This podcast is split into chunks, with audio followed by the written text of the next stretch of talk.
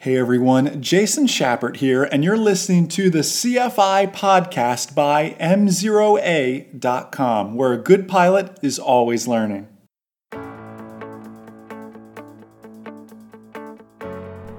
How can we get better at teaching the fundamentals to our students? Hey, M0A Nation, Jason Schappert here, and you are listening to the CFI Certificated Flight Instructor podcast brought to you by our number one rated online ground school with a new learning management system, the science of learning. The fundamentals are infused in it already. M0A.com to check it out and learn more. This is, as you know, one of my favorite podcasts to do. I love, love learning. I love I love CFIs like yourself or aspiring CFIs like yourself who are taking the time right now to say, I want to be the best CFI I can be. You've, you've heard me say this scary phrase before to student pilots Am I just learning to the capacity of my CFI? Which, unfortunately, for 90% of students is, is perhaps true, but not for your students and not for your future students because you are a good pilot who is always learning. And that's incredible. That is absolutely incredible. And it's, it, your students are blessed and they don't even know it. Um, in-flight coffee a few uh, few weeks ago, someone was asking, "How do I know if I have a great CFI?" And I was sharing what makes a great CFI, what makes a great flight school, and all I could think was, "Man, if you." Um, if everything I shared over the past hour, and I was sharing what great CFIs do, the pre-flight briefs, the post-flight briefs, you know, what great flight schools do, all these things, I said, if no red flags were raised, you have a great flight school, you have a great CFI. If there were some red flags raised, you might want to think about this. And again, I when I was talking about good CFIs, I was talking about you all. When I was talking about bad CFIs, well, we don't we won't ever name names, um, but I'm sure you know a few. And you know what? You probably had a few, and I had a few too. But you learn from those CFIs, right? In fact, I've learned more from my bad CFIs than I have from some of my good CFIs fortunately or unfortunately, right? That's just how the laws of learning work sometimes. And speaking of the laws of learning, we're talking today about the fundamentals. How can we help our learners? And that is a, a newish buzzword for M0A. I'm, um, we're going to begin, instead of calling our students students, we're going to call them our learners because that's what they really are. They are learners, and we are all lifelong learners. We'll still stick with the phrase student pilot, but these are our learners, and they're your learners too. How can we help our learners get back to the fundamentals, get back to the basics? For starters, I would imagine if you're watching this, I mean, there's always the rare chance you just stumbled across this video if that's the case, uh, welcome. We produce three other podcasts the private pilot podcast, the instrument pilot podcast, the commercial pilot podcast. You're listening to the CFI podcast. You can listen to this on iTunes. You can watch it on Facebook or YouTube as well. I'm waving at you, Facebook and YouTube right now. Um, we produced in March of 2021, for those of you listening to this later, a series called The Fundamentals. And I would encourage you, in fact, it is a must before you dive deeper into this to go watch the entire series. It'll probably take an hour of your time. Call it movie night with you and your spouse. I know, very romantic. Or movie night with you and the dog. I don't know what your life situation is like right now. Call it movie night. The first video is 27 minutes alone. They get shorter from there, I promise, but it probably adds up to maybe just shy of an hour of content. But it is valuable content because I believe so many students, CFIs, current CFIs back me up on this, or maybe future CFIs from your own training, you know this so many students, unfortunately, unbeknownst to them, meaning they don't understand or they don't even realize it's happening, they've built their training on what I'm calling a sandy foundation. We want to build our foundation, right, of our home on a rock, on, on limestone. We want to put four pillars into the rock, not into sand. Because when the big bad wolf comes, he huffs and he puffs and he blows our, our poor little foundation down. How do we know our, we've built a foundation on rock.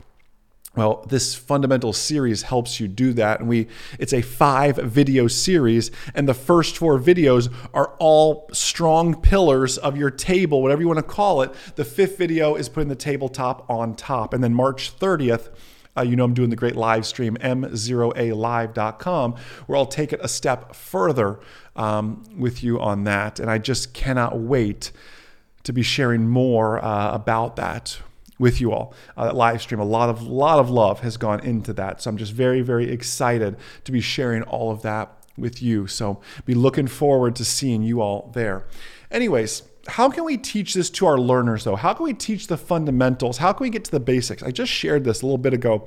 I record the commercial pilot podcast as well. Many times we batch these podcasts through, and that was in the batch. And one of the things I was sharing is, you know, a video. Like in the fundamental series, if you watch, there's a video called Know Your Airplane. And it's not the most glamorous thing. In fact, it's the video right now with the least amount of views because it's about constant airspeed climbs and constant airspeed descents and pitch and power settings and things that just aren't like you, I know you could post a clickbaity title like "Oh, he landed with one blade on his propeller" and you'd get hundred thousand views, right, or something crazy. and we don't do clickbaity stuff like that, as you know. There are people out there you're probably thinking, "Oh, that person does that." Um, and there's like no value to it. I, I, would rather just deliver a ton of value and have less catchy titles and less glamorous footage because we're we're building these fundamentals. And you, as a CFI or aspiring CFI, know that I pitch for airspeed, I power for altitude, and pitch and power settings are life. Like if a student can grasp that, their training becomes so much easier because it's a it's a pillar in the rock, not in the sand. Yet so often, what do first lessons look like? It's a discovery flight. It's a flight over the over the house, over the parents' house, over a friend's house, over the you know their work, whatever. Like and you want them to have fun and you need to show them that flying is fun but by lesson 2 or 3 you have to be doing the less glamorous things like pitch and power settings and I remember doing my pitch and power settings in 6711 Juliet, a little Cherokee 140 and it was summertime in Florida getting bumped around. My lessons were like 0.4 because I was getting nauseous just focusing on instruments and trying to, oh yeah, look outside. I don't even know what I'm looking for outside. What do you mean the horizon? I see the horizon. What should the horizon look like? Show me, right? Pitch and power and look outside. Those two things don't go hand in hand. How can we be telling a new private pilot, it's all about your pitch and power settings. Well, I'm sitting there staring at the tachometer, trying to get my power settings right and trying to get, I think, airspeed right. Because you mentioned something about airspeed so important. I heard this Jason guy say airspeed's king. And then you're telling me I got to look outside too? We can start building a sandy foundation so early on if we don't allow students to build a strong foundation, a strong fundamental of pitch and power settings. Because you can't teach great landings without a good, I'm going to just say good, I'm not going to say great, without even just a good understanding of pitch and power settings. You can't teach slow flight and stalls and steep turns if they don't understand pitch and power settings. It is so basic. I mean, you might be saying, Jason, I'm just trying to teach these new students how to taxi. I get that too. And I've spent 0.5 teaching someone how to taxi as well. Those are, those are interesting lessons. Uh, they're always like in August in Florida, and you wonder why a taxi with the doors open. A taxi lesson, those I get it, are no fun sometimes. Um, but student pilots need that as well. Um, did you know, by the way, the original Piper Cubs did not have brakes? They always had to be so particular about their landing power settings and their speed and, and their touchdown points because they did not have brakes. They had just let inertia roll themselves out till they came to a stop. And the grass helped to slow them down a lot. But when you don't have brakes, you manage your pitch and power, and I'll add another P to there, your point, your, your landing point, aiming point, and landing touchdown point, pitch, power, and point. Let's like, Coach Ray, let's write that down. It's a good idea. Coach Ray and Tom edit all these these for me. Coach Ray, Tom, let's write that idea down. That's a good one. Pitch, power, and point. When you don't have brakes, and then you know what? Uh, now I'm getting on my soapbox again. When Piper finally did add brakes to the Cub, they added heel brakes. Did you know that my 1940 J3 Cub has heel brakes? Do you know the primacy of 10,000 hours of toe brakes? And then you hop in the Cub and you have to use heel brakes? For starters, I don't know about you. Maybe it's just me. I, I, need to take a yoga class or something. My calves are not that flexible. I feel like I'm a busting Achilles tendon trying to flex enough to apply a heel brake in that seated position. Maybe I need to maybe I need to take some yoga classes and get more flexible is what it is. But anyways, that that was a tangent that was unnecessary but it does illustrate the importance of once again pitch and power because in 1930s when we didn't have brakes and then even in 1937 when they introduced heel brakes we still had to be on our game with that and if you want to ever come fly uh, a 1940 j3 cub you're going to be flying with heel brakes. Just something else to get used to. Pitch, power, point. Write that down. That's important. Let's add that to our lesson plan, CFIs. I think that's good. I don't know where it came from. Sometimes Sometimes garble comes out, sometimes wisdom comes out. I don't know if that was either of those two things though.